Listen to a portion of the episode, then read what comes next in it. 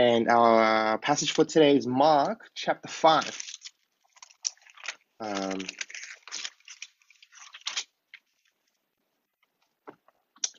chapter 5, verse 1 to 20 is our passage today. Mark chapter 5, verse 1 to 20. I'm going to be reading from the ESV version. Um, and just a reminder that this is the Word of God that we're reading together this morning. Mark chapter 5, verse 1. They came to the other side of the sea, to the country of the Gerasenes. And when Jesus had stepped out of the boat, immediately there met him out of the tombs a man with an unclean spirit. He lived among the tombs, and no one could bind him any more, not even with a chain, for he had often bound with shackles and chains, but he wrenched the chains apart, and he broke the shackles in pieces. No one had the strength to subdue him. Night and day among the tombs and on the mountains, he was always crying out and cutting, cutting himself with stones. And when he saw Jesus from afar, he ran and fell down before him, and crying out with a loud voice, he said, What have you to do with me, Jesus, Son of the Most High God? I adjure you by God, do not torment me. For he was saying to him, Come out of the man, you unclean spirit. And Jesus asked him, What is your name? He replied, My name is Legion, for we are many. And he begged him earnestly not to send them out of the country. Now a great herd of pigs were feeding there on the hillside, and they begged him, saying, Send us to the pigs, let us enter them. So he gave them permission. And the unclean spirits came out and entered the pigs, and the herd, numbering about 2,000, rushed down the steep bank into the sea and drowned in the sea. The herdsmen fled and told it in the city and, the, and in the country, and people came to see what it was that had happened. And they came to Jesus and saw the demon possessed man, the one who had had the legion, sitting there clothed and in his right mind, and they were afraid. And those who had seen it described to them what had happened to the demon possessed man and to the pigs. And they began to beg Jesus to depart from their region. As he was getting into the boat, the man who had been possessed with demons begged him that he might be with him. And he did not permit him, but said to him, Go home to your friends and tell them how much the Lord has done for you, and how he has had mercy on you. And he went away and began to proclaim in the, in the Decapolis how much Jesus had done for him, and everyone marveled. Amen. Uh, thanks for reading the passage for us, Peter. Um, we're going to continue through uh, the Gospel of Mark as we have been. Uh, if you've missed any sermons, we've got a podcast up. You can uh, kind of catch up on, on the sermons there if you want. Um, you know, we begin today's uh, passage in verse 1. We're just going to jump into it. And it starts with, they came to the other side of the sea. Um, and it's kind of written in very simple, uh, in a simple way. But if you were there with us uh, last week, as we looked at, you know, what going to the other side of the sea looked like, uh, you would know that this was anything but simple. Um, last week we saw that, you know, the disciples and Jesus they get on a boat, and they encounter this wild windstorm. Uh, it's like nothing they've ever encountered before and they're gripped with fear. And in their fear, uh, the fear makes them conclude everything is worse than it really is. We're dying, and Jesus is worse than he is, right, as he sleeps, right? And then they wake up Jesus. He rebukes the storm with a few simple words, and then he rebukes the disciples because they lacked faith, right? Because of their lack of faith, they were gripped with fear. And at the end of the story, the disciples have grown in their fear to Jesus, right? They've begun to recognize that he is worth fearing and having faith in, right, more than the storm. Right? And that's what going to the other side of the sea right, encapsulates. And so they've a arrived to the country of the Gerasenes, and this is now a different uh, kind of place. Uh, they've come from uh, Jewish uh, cities now into a Gentile uh, territory. Uh, Gerasenes means the 10 cities. And so this is a, a place where there's cities filled with Gentiles. These are non-Jewish people with pagan culture, pagan ideals, considered really an unclean place to the Jews. We're going to find that there's pigs here, which are considered unclean to the Jews as well. And there's a demon-possessed man, which is unclean. He's living in a tomb, right? Tombs are considered unclean. And so this whole kind of situation is a place where uh, God is really needed, and God needs to step in and clean you know, the people and the cities here. Right, and as we look at this story, I want to point out three things that we see in Jesus. Right, we're going to look at his love, and we're going to find his authority, and we're going to find his worth. Right, his love, his authority, and his worth. So let's just uh, go from top to bottom. We'll just walk through, and first we're going to look at his love. Right, the love of Christ. Verse two, and when Jesus had stepped off the boat, immediately there met him out of the tombs, right out of the graves, a man with an unclean spirit uh, the primary feature of this person is that everyone has given up on him, right? First, we see that the people in the cities, right, the people have given up on this man, right? Verse three to four. He lived among the tombs, and no one could bind him anymore, not even with a chain, for he had often been bound with shackles and chains, but he wrenched the chains apart and he broke the shackles in pieces, right? No one had the strength to subdue him. The people have tried to restrain this demon possessed man with chains and shackles. And the word subdue is actually the word used to tame wild animals. So they're trying to tame him because he's so out of control. They're treating him really like an animal, uh, but they can't. He keeps breaking out. And so what they've done is they've basically uh, given up on him and they've pushed him out of the city to fend for himself and die in the tombs. And you know, no one wants to live in a graveyard, right? You don't want to go there, let alone live there. And again, this is an unclean place hygienically, it's dirty, there's rats, there's disease, but also for the Jewish people, religiously, it was considered unclean. And so this person's being pushed to kind of live in the worst kind of place, uh, rejected by everyone in the city, and they're just like, you know, you just you just die by yourself in that place, you know, where no one wants to go. But not only have has everyone, uh, the people, uh, given up on him, uh, we read in verse 5 that this man has given up on himself. And I think this might be the saddest part. Verse 5, it says, Night and day, among the tombs and on the mountains, he was always crying. He was always crying out and cutting himself uh, with stones. Uh, this is really a tragic picture of a person in painful agony, crying out right? All throughout the night, all throughout the day. And he's trying to kill himself. He's trying to cut himself uh, with stones. Uh, again, it's a picture of a person who seems uh, too far gone to help. Satan and his demons, they've done everything they can to bring this man to his lowest point. Um, he's lost his family, his friends, a job if he had one. People are so afraid of him that they've driven him out of the city into the graveyard to die. They want to rid him, rid him out of their lives. And now this man wants to rid himself of life itself? He, he just wants to give up. Um, and, you know, I don't know about you, but every time I've read this passage until like preparing for this sermon, uh, I never really thought of this person as a person, right? When I read demon possessed man, I'd always think of demon possessed. And I wouldn't think of the man behind, you know, all of this tragedy, right? All of this pain. I imagine that for whatever reason, um, the demons have possessed you and you're just, you've lost it all. Uh, you're in the middle of nowhere. Uh, no one's there to help you. Um, you're at rock bottom. Right? This is where this man is. Uh, the world's given up on him. He's given up on himself. Right? There's nothing left for him. What we find is that Jesus does not give up on him. And here we see Christ's love. Here we see that Jesus cares. And we see the extent of the love that Jesus has for those that the world has given up on. You know, last week uh, we saw the storm. Uh, it was the most ferocious storm the disciples had ever encountered. And that was no accident. And today we're, uh, we're encountering the most ferociously possessed man in all of Scripture. And That's no accident either. It's as if Jesus has purposefully traversed through the most ferocious storm to get to this, you know, most ferociously possessed man that everyone's given up on, right? Just to help him. And then what he's going to do after this is that he's going to get back on his boat and he's going to go across the water back to where he was. He gets on the boat, crosses that storm, helps this man, gets back on the boat, and goes back to where he was. Right? None of this is an accident.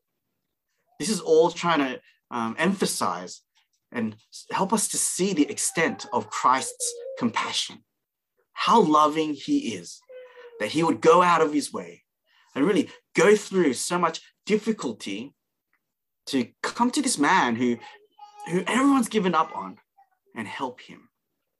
Right? This is the good shepherd leaving the 99 to find the one. Right? How incredible is that?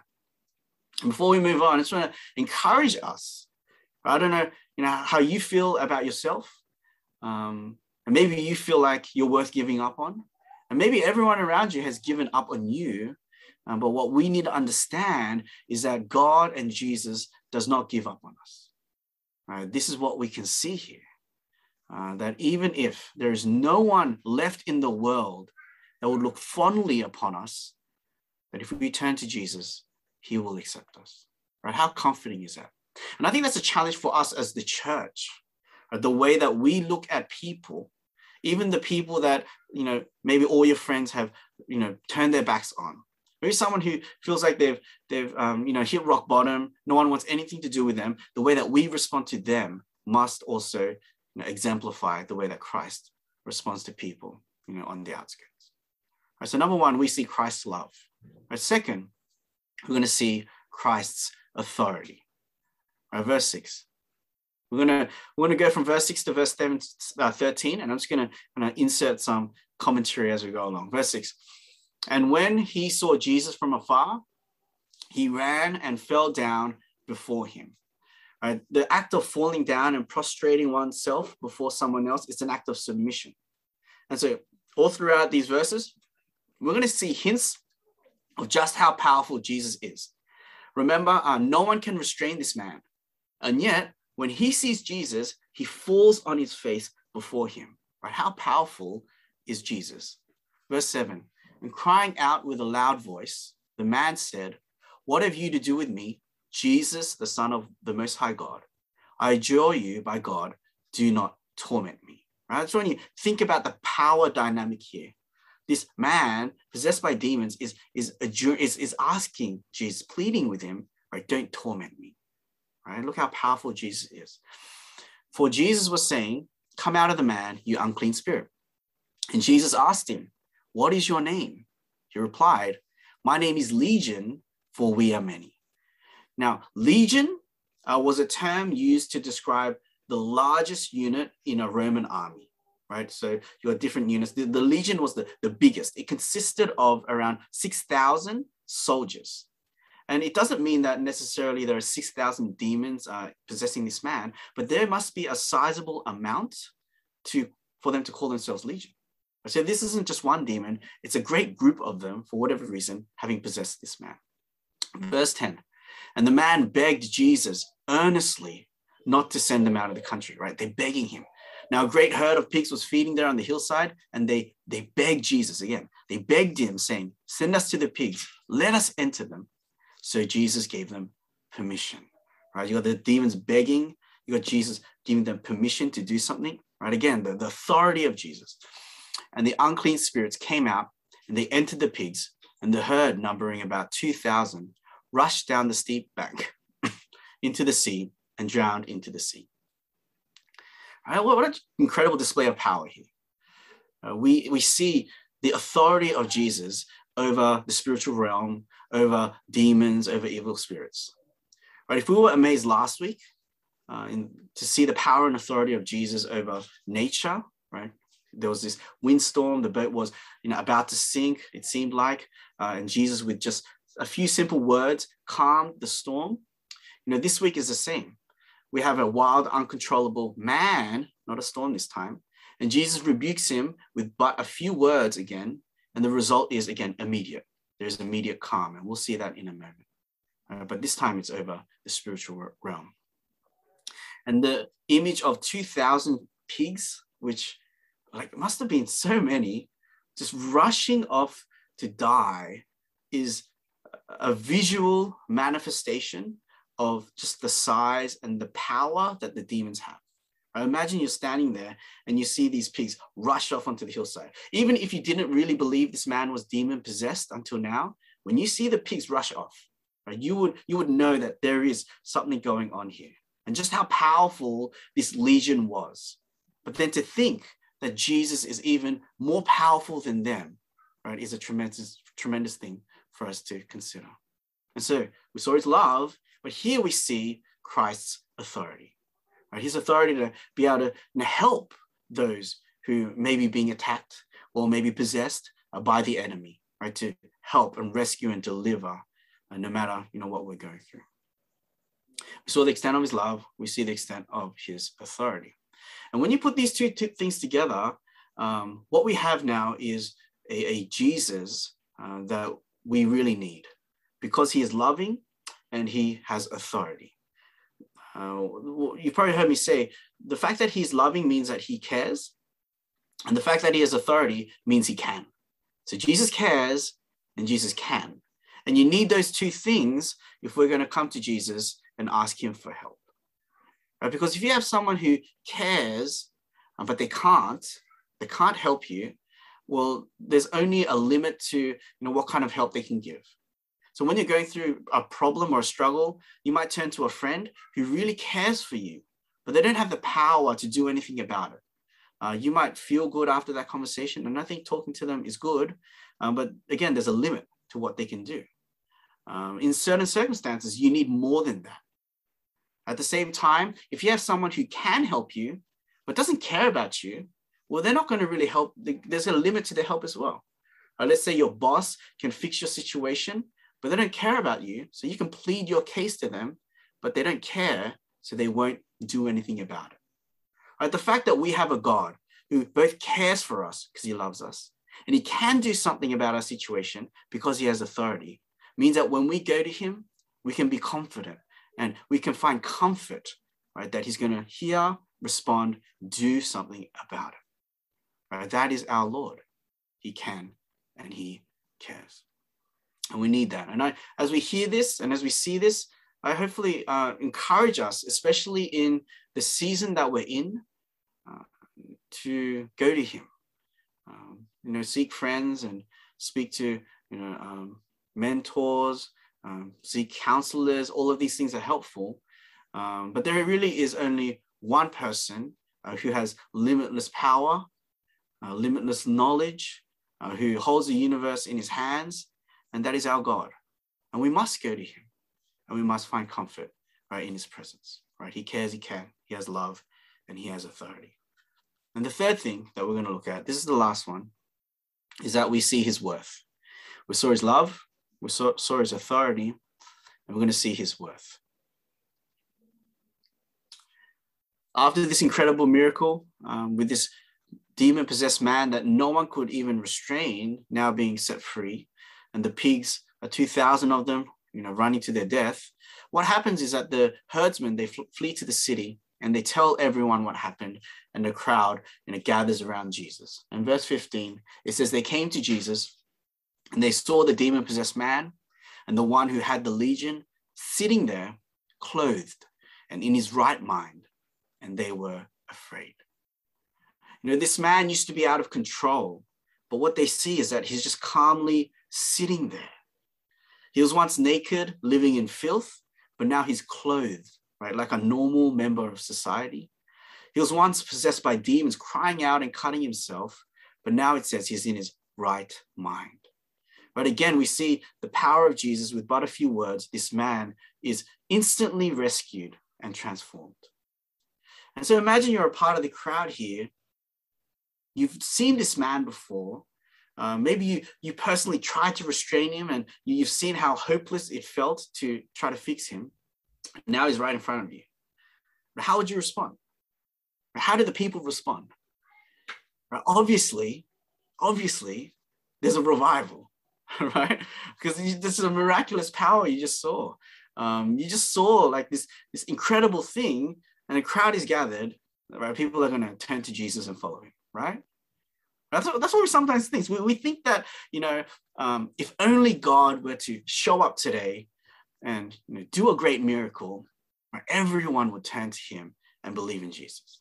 That's what we think. Uh, but what we find um, so often in the Bible is that this is not the case. People are confronted with the power of Jesus um, and don't turn to him. Right? And uh, we're going to look at at least one reason, one reason why that might be the case right? Well, let's look at the crowd. Rather than a revival breaking out, verse 17, the crowd, they begin to beg Jesus to depart from their region.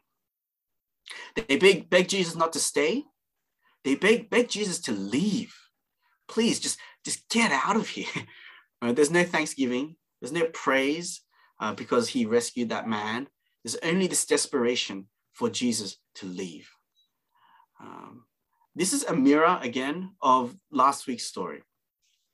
In last week's story, the disciples, in the start of the story, uh, they were afraid of the storm. And then Jesus, he calms the storm with but a few words. And by the end of the story, the disciples are more afraid of Jesus than the storm. Right? Exactly, exactly what happens here. At the start of this story, the crowd is afraid of the demons. But then they see the authority of Jesus to calm this, the, this man with but a few words. And now they're more afraid of Jesus, right, than the, the, than the demons, right? So it says in verse 17 that um, they begged Jesus to leave and they were afraid, right? Verse 15, they were afraid. But the difference between the disciples and the crowd is this uh, the fear that the disciples have is that they're afraid of being without Jesus. Right? That's the kind of fear that they have. But the crowd is afraid of being with Jesus. The disciples' fear, it draws them closer to Jesus. Uh, but the crowd's fear, it pushes Jesus away. It pushes them away from Jesus. And that's because the crowd, what they're afraid of, is this is an, this is an ungodly fear. What they're afraid of is that they know that having someone like Jesus in their lives would mean that they need to change. Or having someone like Jesus of such authority would inevitably cost them something. Because of his authority, it means that they need to put themselves under his authority. They need to obey him. And that would mean that their comfortable life will need to change. Right? Jesus has already cost them. What they're seeing here, right? They're seeing this man um, sitting there, but really what the crowd is seeing is not him. They're seeing the 2,000 pigs that they just lost. Right? They're afraid that um, Jesus might cost them even more than that. Because you know maybe they knew that Jesus was a Jewish rabbi. Jews thought pigs were unclean. And having someone like that in their lives might mean they need to get rid of more pigs. Or maybe are they thinking he's going to come into this Gentile world and make us cast down our idols, change some of our habits. Maybe he'll discover my own demons and I need to remove them. Right? There's no praise or thanksgiving that this man has been um, healed and rescued because they don't care about that. Right? What they're caring about is something else. Really, they're caring about themselves in their minds, the fact that this man has been rescued means very little to them because they would have rather that man stay possessed and they live their own lives. They would rather choose to keep Satan around than Jesus because at least Satan doesn't demand them to change the way they live. So Jesus, before you mess up anything else, before you know you change anything else, please just get out of here. Right? Take your authority, take your power, and get out of here is one of the reasons that people, when they're confronted by Jesus and his love and his authority, still don't accept him because really they know that if they accept him and they follow him, they need to change. It means that his authority will now be over them and they don't want that. And so they ask him to leave. John Stott, in his book Basic Christianity, he talks about this. He says, quote, fear paralyzes our search. Right? Fear paralyzes our search. It isn't long before we realize that to find God and to accept Jesus Christ is a very inconvenient experience for most people. Right? A very inconvenient experience for most people. It would involve us rethinking our whole outlook on life and lead to major changes in the way we live. And then he says this we do not find because we do not seek. And the truth is that we do not seek because we do not really want to find. Right? We do not seek Jesus, right? People, some people don't want to seek Jesus because really they don't want to find him because they know that if they find him, if they find their Lord, it means that they will be inconvenienced and something will have to change. For the crowd, they're looking at Jesus and thinking about all the things that it might cost them. and it's not worth having Jesus in their life. Right? The, the, the, the value and the worth of Jesus to them is not worth all the things that they might need to change, all the things that they might lose. So they would rather not have Jesus and keep their world, keep their comfort, keep their lives, keep their idols. But I don't want you, Jesus. This is worth more to me. And so they reject him. In contrast to this crowd, we have this man. And this man, he sees the worth of Jesus. Right? Verse 18. As Jesus was getting into the boat, the man who had been possessed with demons begged him that he might be with Jesus. Every party in the story is begging. The demons beg to be sent away into pigs. The crowd begs that Jesus is sent away in the boat. But this man begs that he can simply be with Jesus. I, I just want to be with you, Jesus. Right? The crowd's begging Jesus to leave. This man's begging to leave with Jesus. I, I just want to be where you are, Jesus. He doesn't even know where Jesus is going. But he says, that, that, that but I don't, that doesn't matter. I'm just going to be with you. But this is a really, um, this is a really shocking thing. But if I was the man, now is my chance to make up for lost time to see the friends and family that I haven't seen maybe for years or decades, to go back to my old life, right, that I lost out on. This is a chance for him to regain all that. But for him, he's willing to sacrifice all of that to chase Jesus. Right? None of that matters to him because he understands the worth of Christ. Everything else in his life that he might lose or give up does not compare to having Jesus. So the crowd is afraid of what they'd lose if they're with Jesus. So they tell him to leave. But this man, he's afraid of what he'd lose without Jesus. And so he says, Let me leave with you. I'm afraid of losing you. Everything else I'll leave behind, but I want you. Here's a person who sees the worth of Christ. Right? He, he Philippians 3 8, he could be just exuding right, what these words say. Verse 8. The Apostle Paul says this Indeed, I count everything as loss because of the surpassing worth of knowing Christ Jesus, my Lord.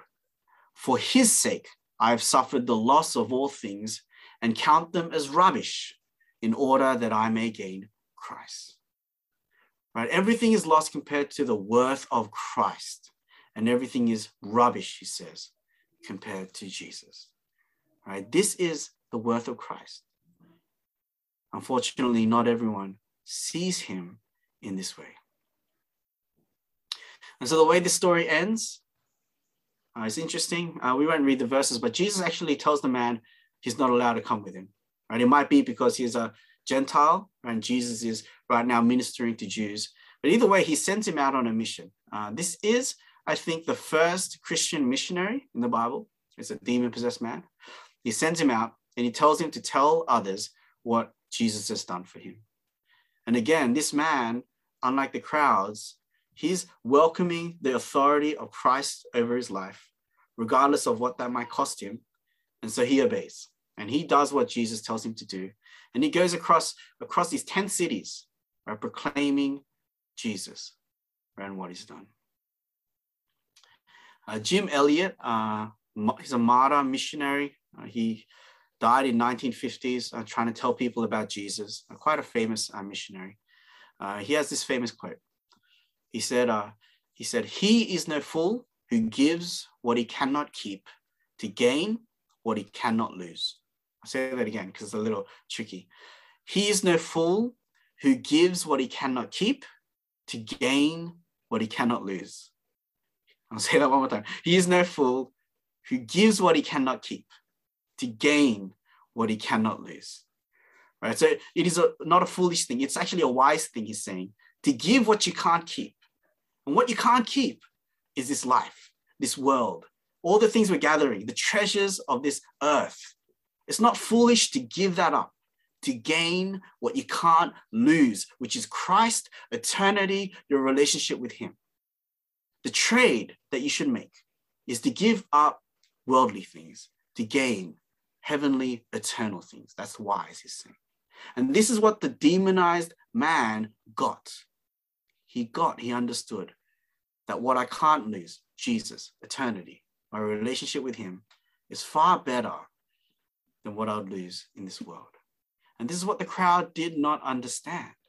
They would rather keep the things of the world. And in the process, they lost Christ. We began this story, we pitied the demonized man, right? I don't know about you, when you hear about this man who everyone in the world had given up on, possessed by a legion of demons, living in the tombs, who had nothing, hit rock bottom, rejected by everyone, has no reason to live, we pity him. But by the end of this story, this man's life is radically different. He had nothing, but now he has everything because he's found his greatest treasure. He's found Jesus. He was rejected, but now is accepted by the only person that matters. He's accepted by Jesus.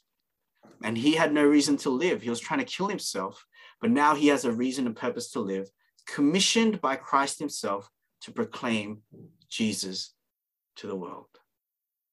And so rather than pitying the man, we end up pitying the crowd because we realize, as I was thinking about this, well, I realized that they're the ones possessed in the end of the story. Not possessed by demons, but possessed by the world, possessed by comfort, the love of comfort, the love of autonomy, the love of independence, possessed by these things, and are unable to let them go. And because they weren't able to let them go, they let Christ go. Right? How pitiable, how sad is it that the crowd will be confronted by a Savior and Lord who is loving and has such authority, but would not see his worth. And so they asked him to leave. And so, in summary, we saw Christ's love. He traversed the ferocious windstorm to help this demon possessed man that the rest of the world had given up on, that he himself had given up on himself. But Jesus doesn't give up on him. We see his love. Second, we saw his authority to even cast out an army of demons from a man that you know people could not even restrain with but a few words he's transformed jesus cares jesus can i said the third thing we saw his worth well the question is do we see his worth because that will determine whether we accept him and his authority and all the change that he will demand of our lives or whether we'll reject him because we would rather keep what we have rather than him. And so the question is will we be like the crowds that beg Jesus to leave, afraid of what we'd lose if we have Jesus? Or will we be like the demonized man, begging to leave with Jesus because we're afraid of what we'd lose without him? I just want you, and I just want to be with you, whatever that costs. Or will we be like that man who, in the end of the story, really has everything that he needed? And that's the question, and that's the challenge.